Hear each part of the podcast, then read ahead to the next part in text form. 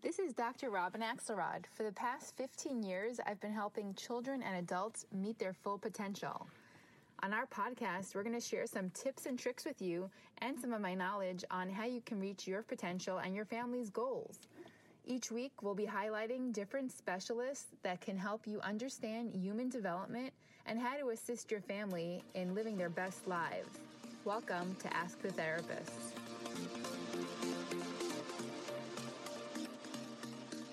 Welcome to Ask the Therapist. Today we're joined with Dr. Susan Bazyk. She is an occupational therapist, a fellow of the AOTA. She's a pres- professor emerita at occupational therapy at Cleveland State University, where she taught for 34 years, and she's the director and owner of Every Moment Counts LLC.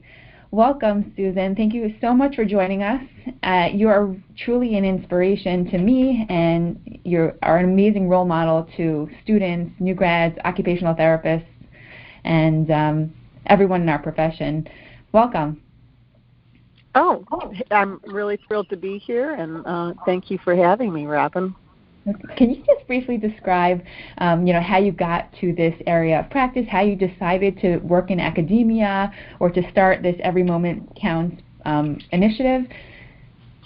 Mm-hmm. Okay, sure.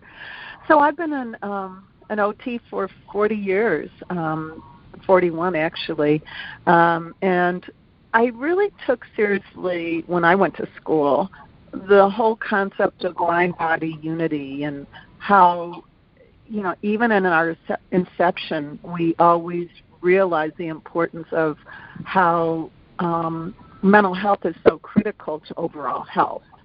And um, we care about both physical and mental health and, and how engaging people, helping people engage in, in occupations, meaningful occupations, can help promote mental and physical health so you know I, I took that seriously and i started out at ucp in indianapolis. I worked with um, children and adults with cerebral palsy and um, i really saw a gap. I think one theme in my career is identifying gaps um, things that we see that may be missing or uh, not done in practice. And and i was really concerned at that time families were not a part of the team, and they were behind closed doors. And because of that, I guess my first area of research and interest was family centered care, and then I was involved in um, AOTA's family centered care initiative in the late 80s. And then um, I, I worked clinically. I did home based intervention in rural Florida with birth to three. I got really involved in um, food refusal in, in children who had been tube fed. And again, I, I added the lens of what were they dealing with? What are they dealing with related to psychosocial aspects of feeding? And um, so I, I wrote and, and published on that as well. Um, I entered academia 19 full time in academia in 1984. I, I just love learning, and it was a good for, fit for me because it allowed me to continually learn and do research. Um, so I I taught for 34 years. I developed a graduate certificate in school-based practice. So my my teaching really, um, as I taught over those years, I added more and more um, related to school-based practice because it's it was such a growing area. Um, after the law was um, passed in 1975, um, the flood doors opened, and we saw this this huge growth of our role in school-based practice, where initially it was considered a specialty area. Uh, I don't view it as a specialty area. I, I view school practice as a major area of practice. And so, um, as I evolved in my teaching and my career, I became um, more and more interested in how we're addressing mental health in children and youth. And I've stayed connected with AOTA. So for our your listeners, for your students and and occupational therapists, I think it's really important to stay involved in AOTA, to be a member, um, it's always been a lifeline for me and a way to um, grow in ways that I've wanted to in terms of leadership and even publishing. So in 2000, I was invited by Barb Hanft, who was really involved as a pediatric coordinator, and Leslie Jackson at AOTA to a think tank meeting. Um, they invited 20 clinicians and researchers who they felt had a vested interest in um, children and youth and mental health. And, and the, the reason for the meeting is um, in 1999, the Surgeon General um, published the very first report ever on mental health, with a special part of that report on children's mental health. And so we spent two days, we read that whole report before our meeting, and we really talked about what are we doing as OTs to be a part of this. And sadly, we knew at the time, this is 2000, that you know if there was much written on mental health, it was treatment or intervention for children and youth with mental health challenges or behavioral challenges. And what the Surgeon General really called for, and the World Health Organization too, was for attention to mental health promotion as well as prevention and not waiting until people are or children are suffering and ill, but to to to um, do work to prevent mental health challenges.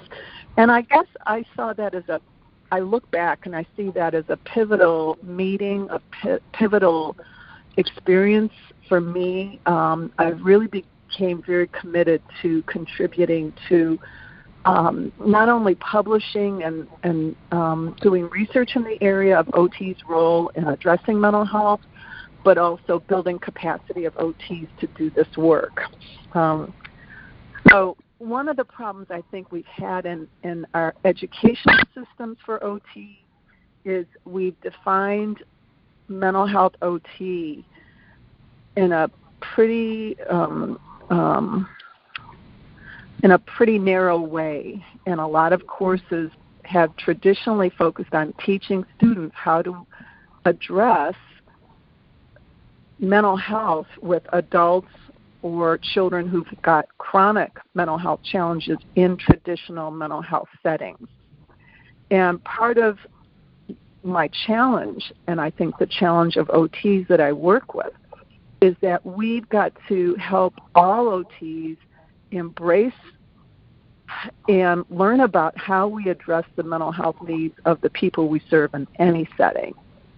And so that's kind of been a challenge of mine um, with AOTA, and uh, because there's been a big gap. I think OTs in schools want to address mental health, but they don't have the language or the knowledge or the specific skills for how to translate our knowledge of mental health into school based practice. Mm. So, um, after that meeting, then I did my dissertation on work related to um, occupation based groups we developed at CSU. I did to address the social emotional needs of children living in poverty in an after school program. So the Hope groups, and I've published information on that um, in AJOT and OT practice.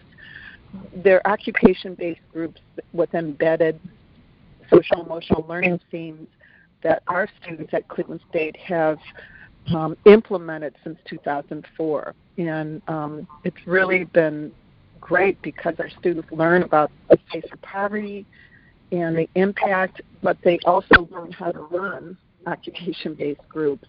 Right. Um, and then after that, um, I had an opportunity. Um, the other gap was that we really needed a pub- some publication that, you know, through AOTA on how to apply a public health approach to mental health so this multi-tiered mental health um, promotion, prevention, and intervention. So that was the book that I edited in 2011 that really takes that framework and um, I applied the OT practice, the OT process to that framework. So how would how would OTs apply this multi-tiered framework in schools and clinics? Um, so when that came out, then I I was excited about the book being published, but the issue is um, one of knowledge translation.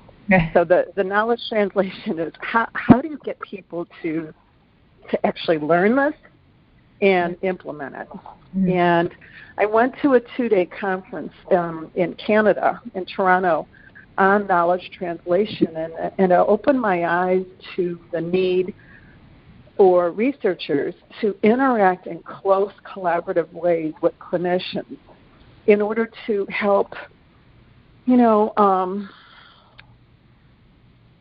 you know, prepare clinicians to learn the information in digestible ways and then figure out how to apply the information in their context. And so I developed this building capacity initiative. I invited 14 OTs. This was a pilot in 2011. Mm-hmm. And I said, Would you join me for six months and read the whole book? And let's really think about how you could apply this in practice. And so we met three times over six months because people are busy. But they read two chapters at a time, and then they completed an online discussion with their with their community of practice. So there were 14 of us, and um, it, it was really um, inspiring to see how they they took to the information and were so re-energized and excited about applying this framework to practice. Mm-hmm. And then I heard about grant funding through the Ohio Department of Ed, and we decided to write a grant. We brainstormed what we, how we could apply this, mm-hmm. really representing OT's full scope of practice, including meal times and play and leisure and um, embedding strategies during the school day, embedding our knowledge and activity-based, you know, interventions. And so I wrote this grant after we envisioned we we envisioned every moment counts um, during a three-hour meeting, the 14 of us, um, and I was funded. We were funded in 2012 for three years, 740,000 through wow. the Ohio Department of Ed. Wow. And it was really exciting because we were the first funded grant to OTs in the state. And um, I think it's really critical for OTs to think about funding through our state right. uh, educational organizations because it, it, it, puts us on the map. It, people right. learn about what we can offer. Yeah, for and sure. so for three years, the grant really funded this team of mine, the 14, and it since has expanded, uh, of school and clinic based OTs, and we developed several model programs and embedded strategies that are all on our website. Mm-hmm. So the website um, is www.everymomentcounts.org. Mm-hmm. And this is an information dense website because it was federal funding funding going through the state um, you know, we made everything, we had to make everything free. You know, uh-huh. we couldn't sell, mo- you know, books or anything. Mm-hmm. So everything's on the website. It has a ton of information. So we developed a comfortable cafeteria program and refreshing recess programs. We felt that OTs have a lot to offer during these times of the day, and there's six week, one day a week programs where the OT really serves as a coach and model in helping cafeteria supervisors and students create positive environments for participation and enjoyment. Wow. So um, we developed those. They're awesome programs. Um, they're they have a theme each week. We focus on helping kids learn pro social behaviors, like how to be a good friend. That's a theme for one week. Uh, mealtime conversations is another theme for another week. How to respect differences and include others. Healthy eating. Wow. And um, so we've done research on all of our, you know, uh, one of the things that I feel strongly about is, you know, we develop new programs based on best available evidence. But then once we develop the programs, we need to collect data to show that they were effective. So um, we have published the research on the Comfortable Cafeteria Program. It, it was published in 2018 in AJOT. And also, we, um, as a part of the grant, we replicated that six-month building capacity process in six regions throughout the state of Ohio, reaching about 220 OTs and OTAs. And we collected data on that. And what we found was that the six month building capacity process was um, very effective in helping OTs learn what this framework is, this multi tiered framework, and apply, uh, and then, you know, actually change their practice. So we saw statistically significant differences in their knowledge, their beliefs that they could address mental health, and their actions. Um, so that was published in 2015. And so um, we also developed a Making Leisure Matter initiative focusing on helping children and youth.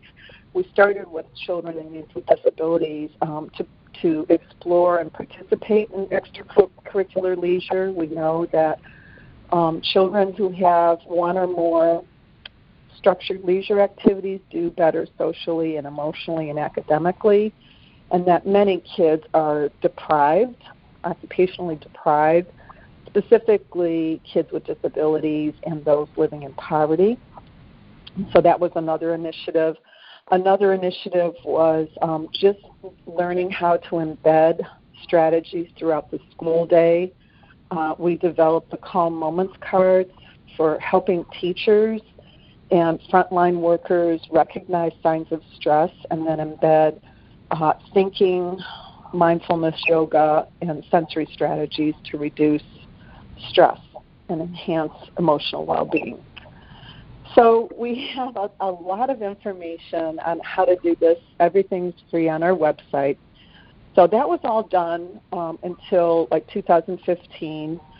And then we weren't, we didn't receive further funds in Ohio. However, we've continued to grow in my team now, this original group of 14 plus other OTs are really change leaders with me, and we we've actually presented over 60 times wow. at state and national um, meetings since 2011. It's really been amazing. Um, we also received funding from um, the Department of Ed in New Hampshire. We replicated the building capacity process there, like I think it was two years ago. Um, so that's been exciting. So we're really our goal is to help bring this to all states. Uh, we've done um, two-day conferences. We did a kickoff every moment counts conference last November in Cleveland. Uh, we had another one this summer in Ohio. Um, so the, the the big challenge now is how to get this in the hands of all OTs and right. help in their implementation. Right. Um, well, you're so definitely it's real exciting. Yeah, it's. I mean, it sounds like an amazing program. I know that I had heard you speak at a, at the AOTA conference last year, and you really inspired me to um, you know, to definitely look at your website and use some of those practices um, when I teach my students and, you know, and in my own practice. So I really thank you for that. And it sounds like it's so thorough, so thoroughly thought out, um, all those different aspects that you had worked on and those different initiatives, different programs are really, you know, they really combat that area of need from all points. I mean, it's really looking mm-hmm. at that child and their needs. School can be such a complicated environment yeah. for children, especially children with special needs, It's typically develop in children yeah. as well. So, you know, I really yeah. and you know, I, I I hope that you know more OTs throughout will see the amazingness of your program and definitely you know use it in their practice. Um, you know, it sounds like you did a great job with that, but I, I know that every, you know every project pretty much has some success stories and some you know challenges. Uh-huh. Can uh-huh. you share some uh-huh. stories with us? Okay. Well, probably the biggest success I, um, was was definitely the building capacity initiative and seeing how it changed. It it allowed OTs to embrace our mental health roots, and therapists would say things like, "I was really disillusioned with practice, you know, in schools. It was it's just handwriting and this and that," and it allowed them to think more in a top-down way. What is our full scope of practice, and how how do we articulate and address mental health? So, one of the challenges is giving therapists uh, language to describe what we do related to this is what mental health promotion would look like. This is what mental health prevention would look like, and, and this is how I could address mental health challenges. So that's that's that was a that's been a big success. Um, and just seeing that OTs are like it's taken me back to our roots. They say things like, you know, it, it just it's who we are. It's what OTs want to be, but they didn't feel like they had the language to describe it. Um, other successes is really seeing how OTs can impact schools and contribute in at the universal level. So that would be like we have so much to offer to cafeteria and recess, which are two forgotten times of the school day that generally the principal is the one hiring the cafeteria and recess supervisors who never really get much education on how to do their job effectively.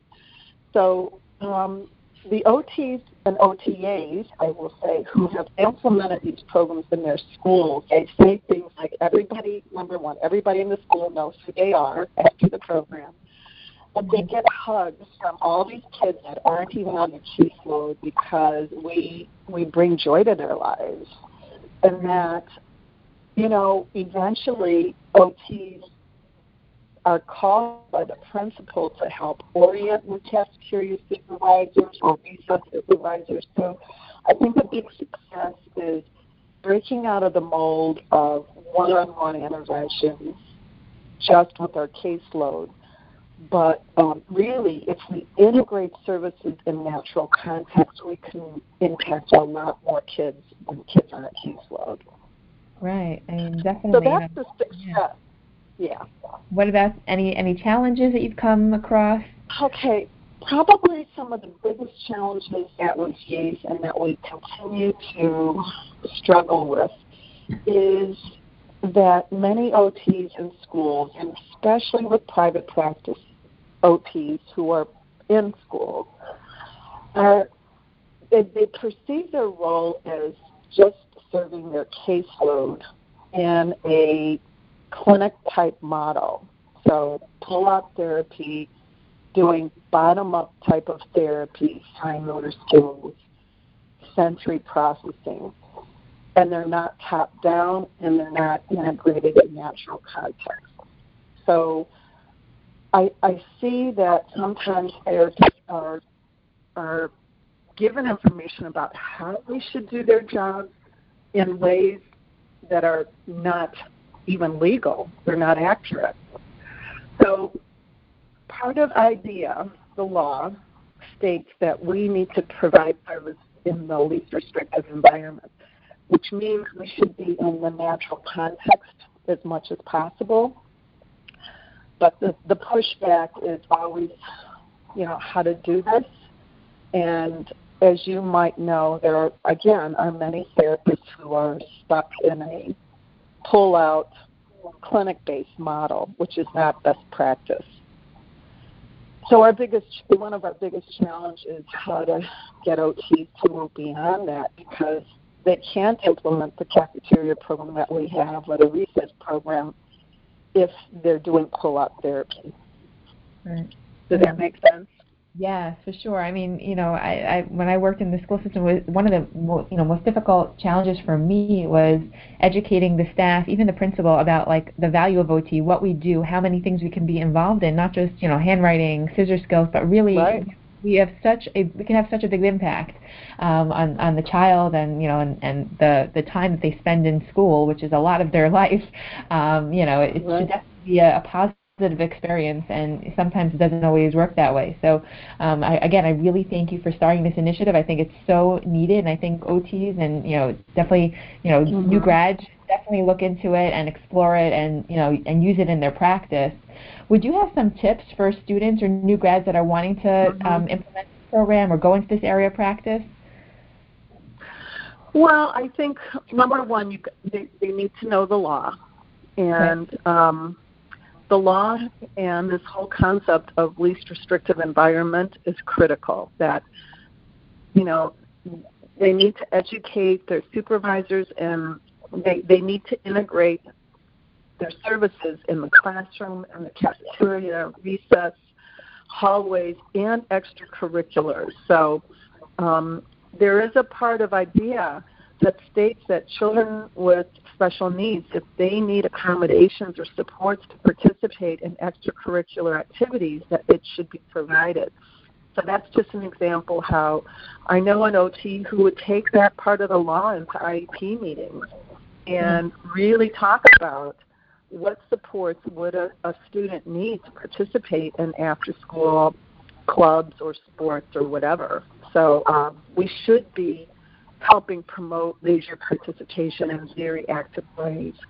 Um, another tip I would say is definitely um, be more top down versus bottom up in terms of um, how we practice, and that sometimes when we're bottom up, looking at just skills, um, then we get stuck in fine motor handwriting or even sensory processing, which we're not fine motor and sensory processing therapists, we're occupational therapists.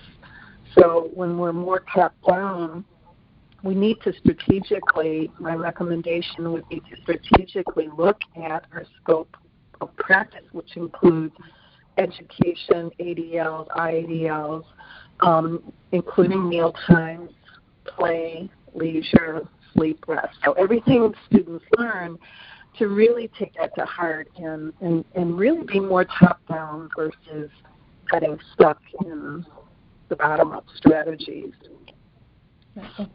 Great advice. Um, I, I, definitely agree. I think your program definitely does that um, at, a, at, a, really amazing level. Um, I, I, I, value your input and your experience and your knowledge, and thank you so much for joining us today.